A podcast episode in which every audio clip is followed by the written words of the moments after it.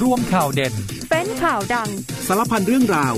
ในเคาะข่าวค่ำ สวัสดีค่ะ 19นาฬิกา30 นาที พบกับเคาะข่าวค่ำนะคะจอกันวันนี้วันจันทร์ที่ 29 สิงหาคม 2565 วันนี้ติดตามข่าวสารกับดิฉันอัมพิกาชวนปรีชาค่ะ คุณผู้ฟังสามารถรับฟังเคาะข่าวค่ำได้ทุกวัน ไม่มีวันหยุดค่ะ ทุ่มครึ่งถึง 2 ทุ่มโดยประมาณผ่านทางสถานีวิทยุในเครือกองทัพบกอีกหนึ่งช่องทางคือผ่านทางเพจ Facebook เคาะข่าวค่ำนะคะ กดไลค์ กดแชร์ คอมเมนต์ทักทาย ร่วมจัดรายการไปพร้อมกันได้เลยนะคะเช้าวันนี้หลายคนบอกโอ้โหตกอกตกใจ เพราะว่าหลายพื้นที่ในกรุงเทพมหานครเกิดปรากฏการณ์ที่เรียกว่าท้องฟ้ามืดครึ้มค่ะ เมฆสีดำลอยต่ำบนฟ้าเต็มไปหมด แล้วหลายพื้นที่เกิดฝนตกหนักทำเอาการจราจรเนี่ยติดขัดกันตั้งแต่เช้านะคะ คนกรุงเทพบ่นกันจมเลยค่ะ แต่ไม่รู้จะทำยังไง เพราะรถติดเนี่ยติดเป็นประจำแต่ว่าเมื่อเช้าเนี่ยเพิ่มฝนตกไปอีกด้วยนะคะ ซึ่งช่วงนี้บ้านเราก็คงยังต้องเจอฝนกับอีกหลายวันเลยนะคะ ส่วนเรื่องของผอบตรคนที่ 13 ต้องบอกว่าไม่พลิกโผค่ะพลตำรวจเอกดำรงศักดิ์กิติประพัฒนั่งเก้าอี้ผอบตรคนที่ 13 นะคะมติเป็นเอกฉันท์6ต่อ 0 เสียงค่ะ ขณะที่โผรองผู้บัญชาการตำรวจไปจนถึงผู้บังคับการตำรวจกว่า 250 ตำแหน่ง ผ่านฉลุยหมดแล้วนะคะ แต่ว่ายังไม่ขอเปิดเผยในรายละเอียด ต้องรอโปรดเก้าก่อน ส่วนเรื่องของนายประหยัดพวงจำปาค่ะ หลายคนติดตามอยู่นะคะ ล่าสุดปปชไล่ออกจากราชการแล้วนะคะ ให้พ้นจากตำแหน่งรองเลขาปปชค่ะ เนื่องจากคดีร่ำรวยผิดปกติ 658 ล้าน จริง ๆ คดีนี้เนี่ยคุณประหยัดมีการยื่นอุทธรณ์นะคะ แต่ว่าปปชก็ชี้มูลตามเดิมนะคะ เพราะว่าดูแล้วจงใจที่จะปกปิดเรื่องของทรัพย์สิน แล้วก็ดูแล้วเนี่ยร่ำรวยผิดปกติจริง ๆนะคะ ส่วนข่าวดีของคนไทยเป็นที่ชื่นอกชื่นใจของบรรดา บลิงทั่วโลกเลยนะคะน้องลิซ่า ลาลิสาค่ะ สาวไทยจากวง Blackpink สร้างตำนานไม่หยุด ล่าสุดไปคว้ารางวัล Best K-pop ในเพลง ลาลิซ่านะคะ ถือเป็น K-pop หญิงเดี่ยวรายแรกที่คว้ารางวัลนี้มาได้ บนเวที MTV VMA 2022 งานนี้น้องลิซ่ายังได้กล่าวขอบคุณบลิงแฟนคลับของเธอ พูดเป็นภาษาไทยด้วยนะคะ บอกว่าขอบคุณค่ะแหมน่ารักชื่นอกชื่นใจนะคะ คุณผู้ฟังคะกลับมาติดตามเคาะข่าวค่ำนะคะ เริ่มต้นกันที่เมื่อช่วงเช้าที่ผ่านมาเวลาประมาณ6โมงครึ่งค่ะ พื้นที่ของกรุงเทพมหานครหลายพื้นที่เลยที่ถูกปกคลุมไปด้วยเมฆดำแบบทะมึนท้องฟ้าเนี่ยมืดเต็มไปหมดนะคะ จากนั้นก็เกิดฝนตกลงมาอย่างหนักในหลายพื้นที่ มีข้อมูลพยากรณ์อากาศจากกรมอุตุนิยมวิทยานะคะ รายงานว่าหลายพื้นที่นั้น ได้รับอิทธิพลจากลมตะวันออกเฉียงใต้ นี่เป็นปัจจัยสำคัญที่พัดความชื้นจากอ่าวไทย พัดมาปกคลุมที่ภาคอีสานตอนล่าง ภาคกลางตอนล่าง ภาคตะวันออก ภาคใต้ฝั่งตะวันออก รวมถึงกรุงเทพมหานครและปริมณฑลก็เลยทำให้ช่วง 1-2 วันนี้ค่ะ ช่วง 29 กับ 30 สิงหาคมเนี่ย บ้านเราจะมีฝนเพิ่มขึ้น หลายคนมีการแชร์ภาพท้องฟ้าที่แบบมืด ปกคลุมไปด้วยเมฆหนาทึบนะคะ ซึ่งรวมไปถึงจังหวัดในแถบอ่าวไทยด้วยสำหรับภาคอีสานตอนล่างเนี่ยมีฝนตกหนักในพื้นที่จังหวัดอุบลราชธานี ศรีสะเกดสุรินทร์บุรีรัมย์แล้วก็นครราชสีมา ส่วนภาคตะวันออกและภาคกลาง ฝนร้อยละ80 ของพื้นที่ แล้วก็มีฝนตกหนักบางแห่ง ที่สระแก้วจันทบุรีและตราดรวมไปถึงกรุงเทพมหานครด้วยนะคะ สำหรับปรากฏการณ์กรทม ตอนเช้าที่ฟ้ามืดแบบนั้น ช่วงเช้าวันนี้ค่ะ นางสาวชมภารีชมพูรัตน์อธิบดีกรมอุตุนิยมวิทยาออกมาอธิบายนะคะ บอกว่าเกิดจากลมประจำฤดู เป็นลมมรสุมตะวันตกเฉียงใต้ จากทะเลอันดามัน มาปะทะกับลมตะวันออกเฉียงใต้จากทะเลจีนใต้ และมหาสมุทรแปซิฟิก พัดเข้ามาปกคลุม นอกจากนี้มาดูคำชี้แจงทางวิทยาศาสตร์กันนิดหนึ่งค่ะ กรมอุตุนิยมวิทยาชี้แจงเพิ่มเติมบอกปรากฏการณ์เมฆฝนฟ้าขนอง หรือที่เรียกว่า cumulonimbus เมื่อช่วงเช้าเนี่ยเป็นลักษณะของการเคลื่อนที่ขึ้นลงที่รุนแรงทำให้เกิดแนวโค้งเหมือนกับเมฆอาคัส เมฆอาคัสเขาบอกว่ามีลักษณะโค้งเหมือนกับกันชนหน้ารถค่ะ คล้ายกับม้วนแบบหลอดแล้วก็แบบชั้น และเนื่องจากอาคัสเป็นส่วนหนึ่งของเมฆฝนฟ้าขนอง จึงไม่สามารถแผ่ออกมาไกลจากตัวเมฆและมองเห็นได้ในหลายพื้นที่แล้วก็หลายกิโลเมตรนะคะ นี่ก็เป็นการอธิบายปรากฏการณ์ตอนเช้าที่บอกว่าทำไมเมฆฝนฟ้าขนองหรือว่าดูแล้วมันมืดมืดครึ้มครึ้มเกิดจากแห่นี้แหละค่ะ อย่างไรก็ตามในส่วนของพื้นที่กรุงเทพมหานครหลายคนก็ตั้งคำถามว่าฝนตกแบบนี้น้ำจะท่วมไหมนะคะ ปรากฏว่าตั้งแต่ช่วงเช้าค่ะ คุณชัดชาติสิทธิพันธ์ผู้ว่าราชการกรุงเทพมหานคร พร้อมด้วยพลเรือโทปกครองมนทาตพลินนะคะ เจ้ากรมกิจการพลเรือนทหารเรือ ในฐานะโฆษกกองทัพเรือ ท่านก็ได้ลงพื้นที่ไปที่กรมอู่ทหารเรือ เพื่อติดตามการสนับสนุนของทหารเรือ ร่วมกับสำนักระบายน้ำกรุงเทพมหานคร ติดตามการบรรจุแล้วก็วางกระสอบทรายเพื่อทำเขื่อน อุดฟันหลอป้องกันน้ำท่วมพื้นที่กรุงเทพมหานครนะคะ โดยผู้ว่าก็ได้กล่าวให้กำลังใจเจ้าหน้าที่ที่ได้ร่วมการบรรจุกระสอบทราย เพื่อป้องกันน้ำล้นตลิ่งที่อยู่ริมแม่น้ำเจ้าพระยา ความยาวประมาณ 100 เมตรค่ะ โดยเชื่อกันว่าอนาคตถ้ามีการประสานความร่วมมือกันอย่างใกล้ชิดแบบนี้ ก็จะทำให้เกิดความปลอดภัยในชีวิตและทรัพย์สินของพี่น้องประชาชนมากขึ้น โดยเฉพาะอย่างยิ่งเรื่องของน้ำท่วมจะได้หมดไปนะคะ คุณชดชาติบอกว่าจุดฟันหลอเนี่ยมีทั้งหมด 76 จุดตอนนี้คืบหน้าไปแล้วกว่าร้อยละ96 นะคะ ส่วนสถานการณ์น้ำเหนือที่ไหลผ่านกรุงเทพมหานคร ถ้าไปวัดผ่านสถานีวัดน้ำบางไทรตอนนี้อยู่ในระดับที่สามารถควบคุมได้ เพราะฉะนั้นอุ่นใจได้นะคะ ทางนี้คุณชัดชาติได้กล่าวขอบคุณกองทัพ แล้วก็ทุกหน่วยที่ร่วมมือกัน โดยเชื่อว่าการร่วมมือกันแบบนี้ จะทำให้ประชาชนมั่นใจ แล้วก็อุ่นใจมากขึ้นทางด้านพลเรือโทปกครองมนทัดพลินค่ะ เจ้ากรมกิจการพลเรือทหารเรือ บอกว่าภารกิจของทหารเรือ เรื่องของการป้องกันน้ำท่วมเนี่ย ได้ให้การช่วยเหลือมาอย่างต่อเนื่องนะคะ แล้วไม่ใช่แค่เฉพาะพื้นที่กรุงเทพมหานครเท่านั้น ในต่างจังหวัดก็ทำแล้วก็ทำอย่างต่อเนื่องด้วย โดยเฉพาะอย่างยิ่งคือการขุดลอกคูคลองเพื่อรองรับน้ำแล้วก็จะเน้นการทำงานเชิงรุกด้วยนะคะ ในส่วนของกรุงเทพมหานครวันนี้ค่ะมีการประกาศแจ้งเตือนสถานการณ์ฝนตกช่วงเดือนสิงหาคม จนถึงตุลาคมก็ประมาณ 3 เดือนนี้นะคะ ในพื้นที่กรุงเทพมหานครแล้วก็ปริมณฑล สิงหาคมเนี่ยฝนจะตกชุกหนาแน่นหน่อย วันนี้ก็แทบจะปลายเดือนสิงหาคมจะหมดสิงหาอยู่แล้วนะคะ แต่พอกันยาเนี่ยปริมาณคาดการณ์ว่าฝนในพื้นที่กรุงเทพมหานครและปริมณฑลจะเพิ่มขึ้นค่ะ เพิ่มขึ้น ส่วนตุลาคม ปริมาณฝนจะลดลงเล็กน้อย แต่ว่าตุลาเนี่ยจะเป็นช่วงที่น้ำเหนือหลาก แล้วก็น้ำทะเลหนุนสูง เพราะฉะนั้นอาจจะทำให้เราเนี่ยมีภาวะน้ำทะเลหนุน แล้วก็ระบายน้ำได้ช้า ช่วงนั้นต้องระมัดระวัง แล้วก็เป็นช่วงที่อาจจะมีพายุเคลื่อนเข้าใกล้เข้าสู่ประเทศไทย ทางภาคตะวันออกแล้วก็ภาคใต้ได้ อันนี้เป็นคำเตือนที่ออกแจ้งเตือนประกาศไว้วันนี้นะคะ ทีนี้ในส่วนของจิสดาค่ะจิสดาเนี่ยมีการเผยแพร่ภาพดาวเทียมล่าสุด พอหลายคนเห็นแล้วก็บอกว่าตกใจ เพราะอีสานเนี่ยท่วมเยอะท่วมหนักมากนะคะ ตามรายงานตัวเลขอีสานท่วมแล้วกว่า 370,000 ไร่ กระทบพื้นที่นาข้าวกว่า 200,000 ไร่ ทางสำนักงานพัฒนาเทคโนโลยีอวกาศ และภูมิสารสนเทศองค์การมหาชนหรือจิสดาเปิดเผยภาพจากดาวเทียมค่ะเรดาร์ Z2 ของวันที่ 28 สิงหาคมที่ผ่านมานะคะ 3 จังหวัดที่ได้รับผลกระทบมากก็คือนครพนม นครพนมในท่วมกว่า 22,000 ไร่ มีอุดรธานีท่วมกว่า 17,000 ไร่ สกลนครท่วมกว่า 15,000 ไร่ ส่วนพื้นที่จังหวัดลุ่มน้ำชี ลุ่มน้ำมูล เสียหายแล้วกว่า 285,000 ไร่ 3 จังหวัดที่ได้รับผลกระทบมากที่สุด ร้อยเอ็ด บุรีรัมย์ และก็สุรินทร์ ส่วนพื้นที่นาข้าวโดยรวมได้รับความเสียหายทั้งสิ้นกว่า 200,000 ไร่ สำหรับสถานการณ์ดังกล่าวจิสดามีการส่งต่อ ข้อมูลภาพจากดาวเทียม ให้กับหน่วยงานหลักที่รับผิดชอบแล้วนะคะ ก็จะได้นำไปบริหารจัดการทั้งด้านการวางแผนการติดตาม เพื่อประเมินสถานการณ์ต่อไป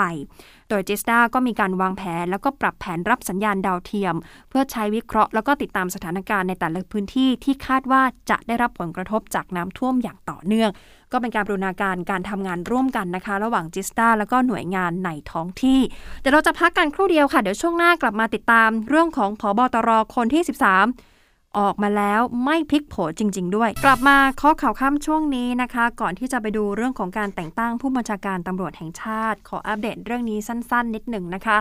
ล่าสุดศาลเลื่อนนัด เพื่อตรวจหลักฐานคดีอภิรักษ์ค่ะ ผู้บริหารแชร์ forex 3D นะคะกับพวกรวม 5 คน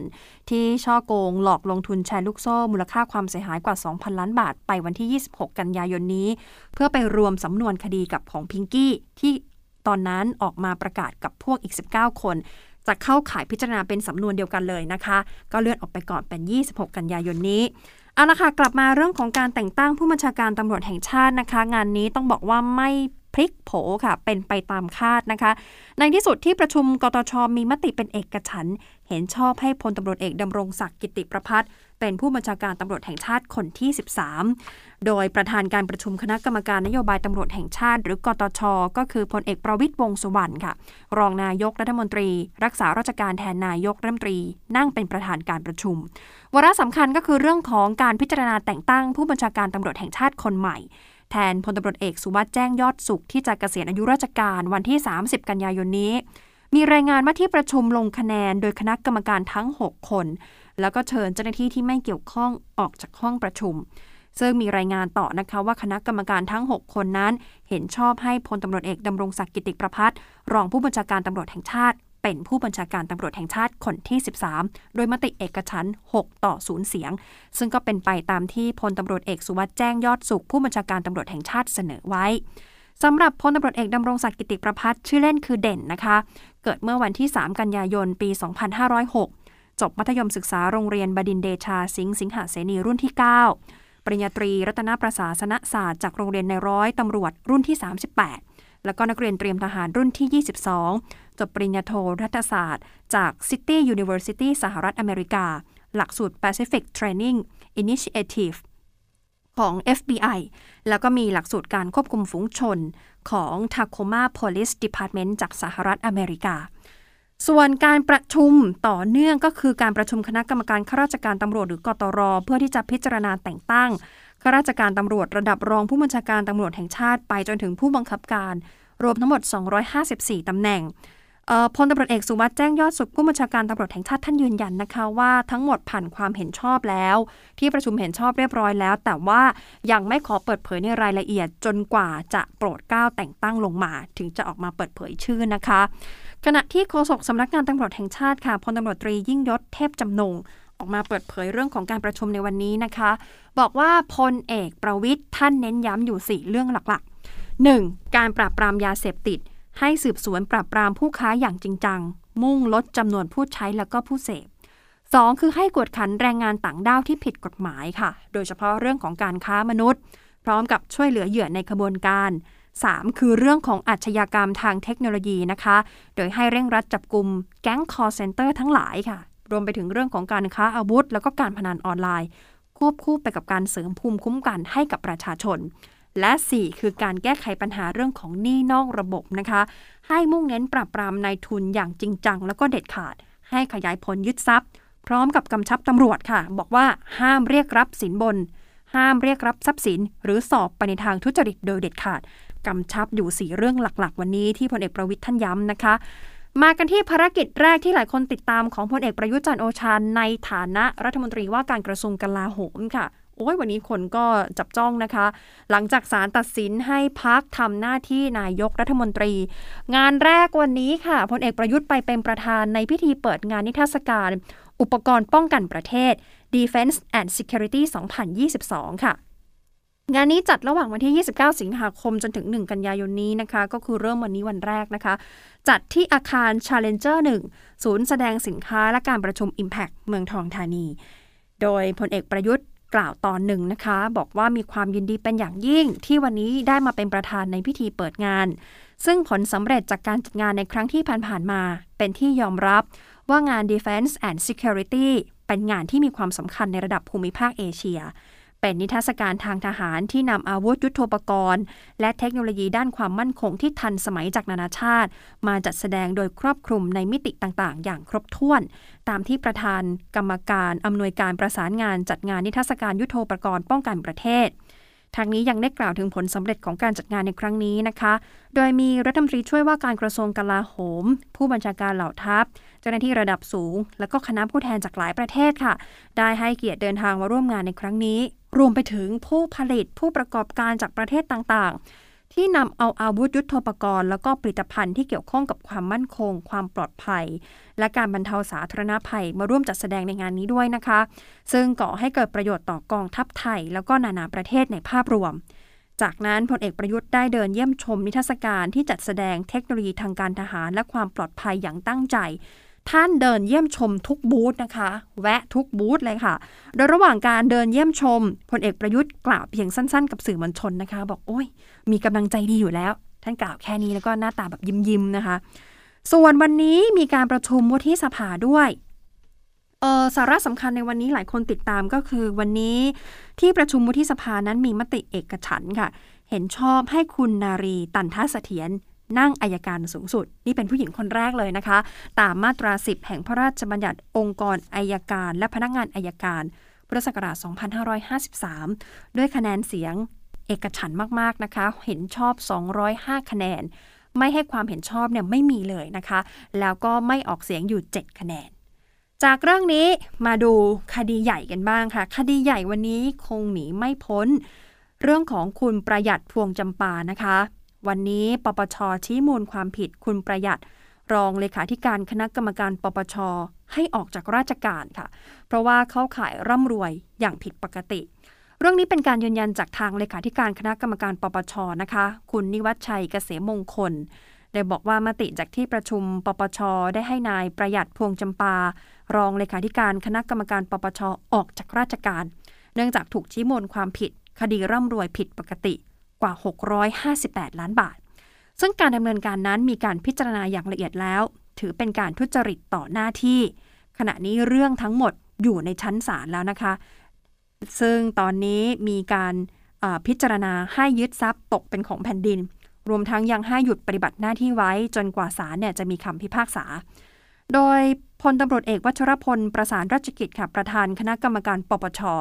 ได้ลงนามในคำสั่งไล่ออกจากราชการกับนายประหยัดแล้ว มีผลตั้งแต่วันศุกร์ที่ 26 สิงหาคมที่ผ่านมา แล้วก็มีรายงานแจ้งอีกนะคะว่า หลังจากนั้น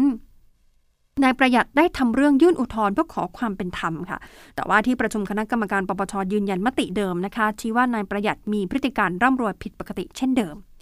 ทีนี้เรามาย้อนดูกันนิดนึงค่ะ นายประหยัดนั้นถูกคณะกรรมการปปชชี้มูลความผิด คดีจงใจยื่นบัญชีแสดงรายการทรัพย์สินและหนี้สินอันเป็นเท็จ หรือปกปิดข้อเท็จจริงอันควรแจ้งให้ทราบ กรณีเข้ารับตำแหน่งเมื่อ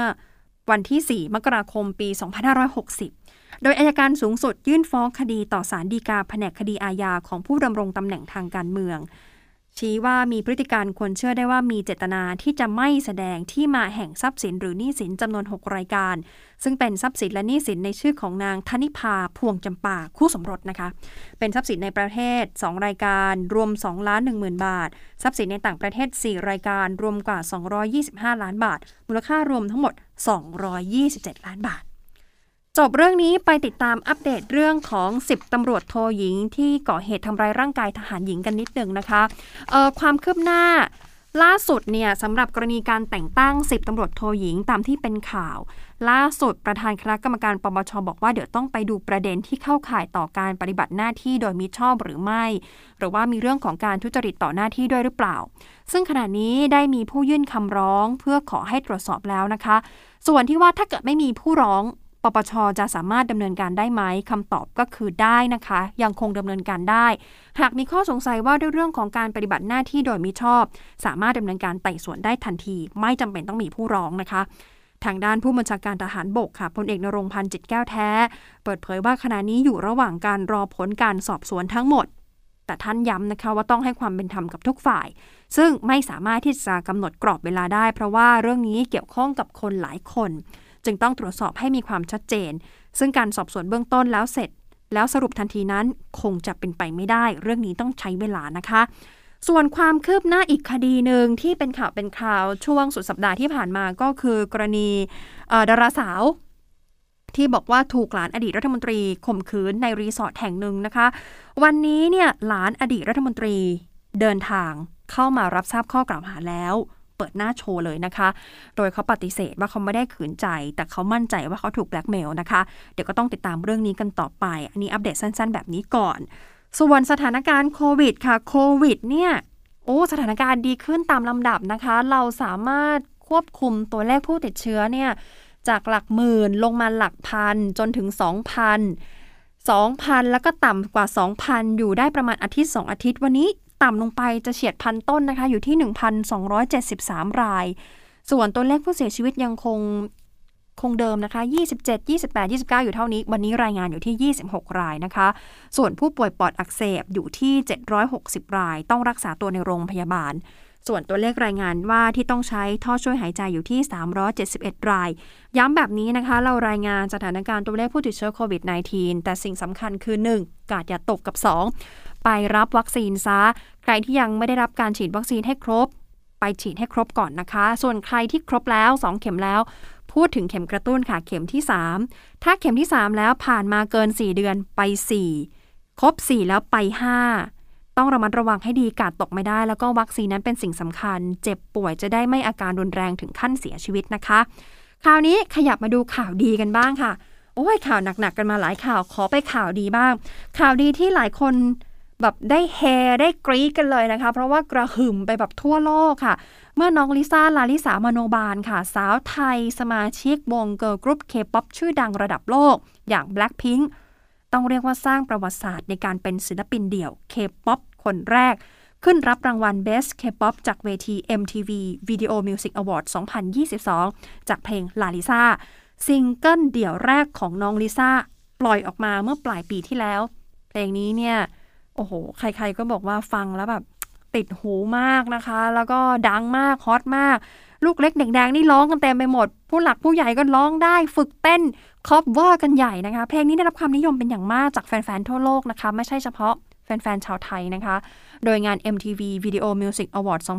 2022 จัดขึ้นที่อเมริกาช่วงเช้าวันนี้ตามเวลาประเทศไทย ในช่วงท้ายค่ะ น้องลิซ่าพอขึ้นรับรางวัลนะคะ ก็กล่าวขอบคุณ BLINK บรรดาแฟนคลับของเธอนะคะ แล้วยังทิ้งท้ายเป็นภาษาไทยด้วย บอกว่าขอบคุณค่ะโอ้ยน่ารักมาก ๆ เลยนะคะ น้องลิซ่านะคะ ถือว่าเป็นข่าวดีของคนไทย ส่วนอีกเรื่องหนึ่งเป็นข่าวดีเหมือนกัน ใครที่เป็นแฟนคลับเมนูอย่างไข่เจียวปู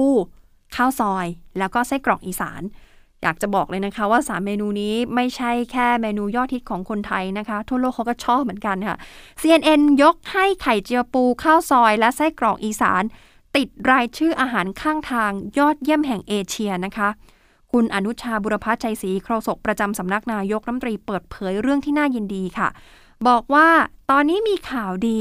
อาหารข้างทาง street food ของไทย ยังคงสร้างความประทับใจให้กับคนทั่วโลก หลังจากที่ CNN Travel ได้เผยแพร่รายชื่อ 50 อันดับอาหารข้างทางที่ดีที่สุดในเอเชียนะคะ ก็คือ 50 of the best street food in Asia มี3เมนูอาหารข้างทางของไทยติดโผด้วยค่ะ อย่างที่เล่าไปนะคะไข่เจียวปูข้าวซอย แล้วก็ไส้กรอกอีสาน โดยทางรัฐบาลยืนยันว่าเราจะไม่หยุดแค่นี้ค่ะ เตรียมเดินหน้าส่งเสริมซอฟต์พาวเวอร์ของไทยด้านอาหาร แล้วก็ด้านอื่น ๆ สู่เวทีโลกต่อไป จริง ๆ อยากจะบอกว่าไม่ใช่แค่สามเมนูนี้นะคะ จริง ๆ มีอีกหลายเมนูที่อร่อยมาก ถ้าใครมาได้ชิมอาหารไทยก็ติดใจทุกรายละค่ะ เอาไปอีกหนึ่งข่าวดีค่ะ ข่าวดีไม่แพ้กัน ครั้งนี้เป็นวงการกีฬาไทยนะคะ วันนี้วอลเลย์บอลหญิง ทีมชาติไทยกลับมาโชว์ฟอร์มได้ยอดเยี่ยมอีกครั้งหนึ่งค่ะ เราสามารถถล่มชนะเวียดนามไปได้ 3 เซตรวดนะคะ ในการแข่งขัน AVC Cup 2022 ที่ฟิลิปปินส์คว้าอันดับ 3 เป็นการปิดท้ายรายการนี้ส่วนรายการต่อไปยังคงต้องเชียร์กันต่อค่ะ รายการวอลเลย์บอลชิงแชมป์โลก 2022 ช่วงปลายเดือนกันยายนนี้ เก็บแรงเชียร์เอาไว้นะคะ แล้วก็กันยายนนี้เชียร์กันต่อเนื่องเลย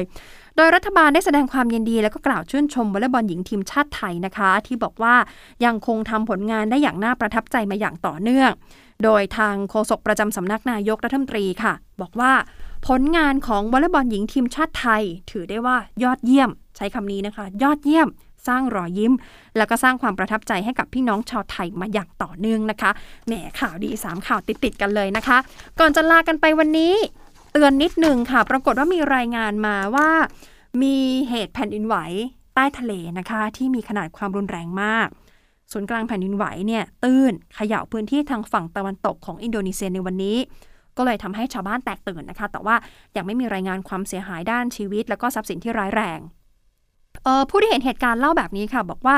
แผ่นดินไหวในเมืองซิเปรุตบนเกาะเมนตาวัยประชาชนเนี่ยพากันวิ่งหนีขึ้นไปบนที่สูงเพื่อความปลอดภัย แต่ว่ายังไม่มีรายงานความเสียหายที่รุนแรงบนเกาะดังกล่าวนะคะ ทางสำนักอุตุนิยมวิทยา ภูมิอากาศวิทยา และก็ธรณีฟิสิกส์อินโดนีเซียแจ้งว่า แผ่นดินไหวขนาด 6.4 ไม่ได้ทำให้เกิดสึนามิ แต่ที่น่ากังวลและน่าตกใจก็คือก่อนหน้านั้นวันเดียว เกิดแผ่นดินไหวขนาด 5.9 แล้วก็ 5.2 ในพื้นที่เดียวกันางด้านสำนักธรณีวิทยาสหรัฐ วัดความรุนแรงได้ 5.9 นะคะ ศูนย์กลางลึกลงไป 18 กิโลเมตร อยู่ห่างออกไป 170 กิโลเมตร ทางตะวันตก ค่อนไปทางตะวันตกเฉียงใต้ของเมืองปารีอามัน ในจังหวัดสุมาตราตะวันตกนะคะ ก่อนจะลากันไป ใครที่ต้องการติดตามรายการย้อนหลัง สามารถเข้าไปฟังได้ค่ะ ผ่านแพลตฟอร์ม Podcast News เคาะข่าวค่ำ พิมพ์ภาษาไทยนะคะ News ภาษาอังกฤษ แล้วก็เคาะข่าวค่ำ ติดตามได้อีกหนึ่งช่องทาง นอกเหนือจากแฟนเพจเคาะข่าวค่ำนะคะ เอาละค่ะหมดเวลาแล้ว วันนี้ดิฉันอัมพิกาชวนปรีชาพร้อมกับทีมข่าวลาไปก่อนค่ะ สวัสดีค่ะ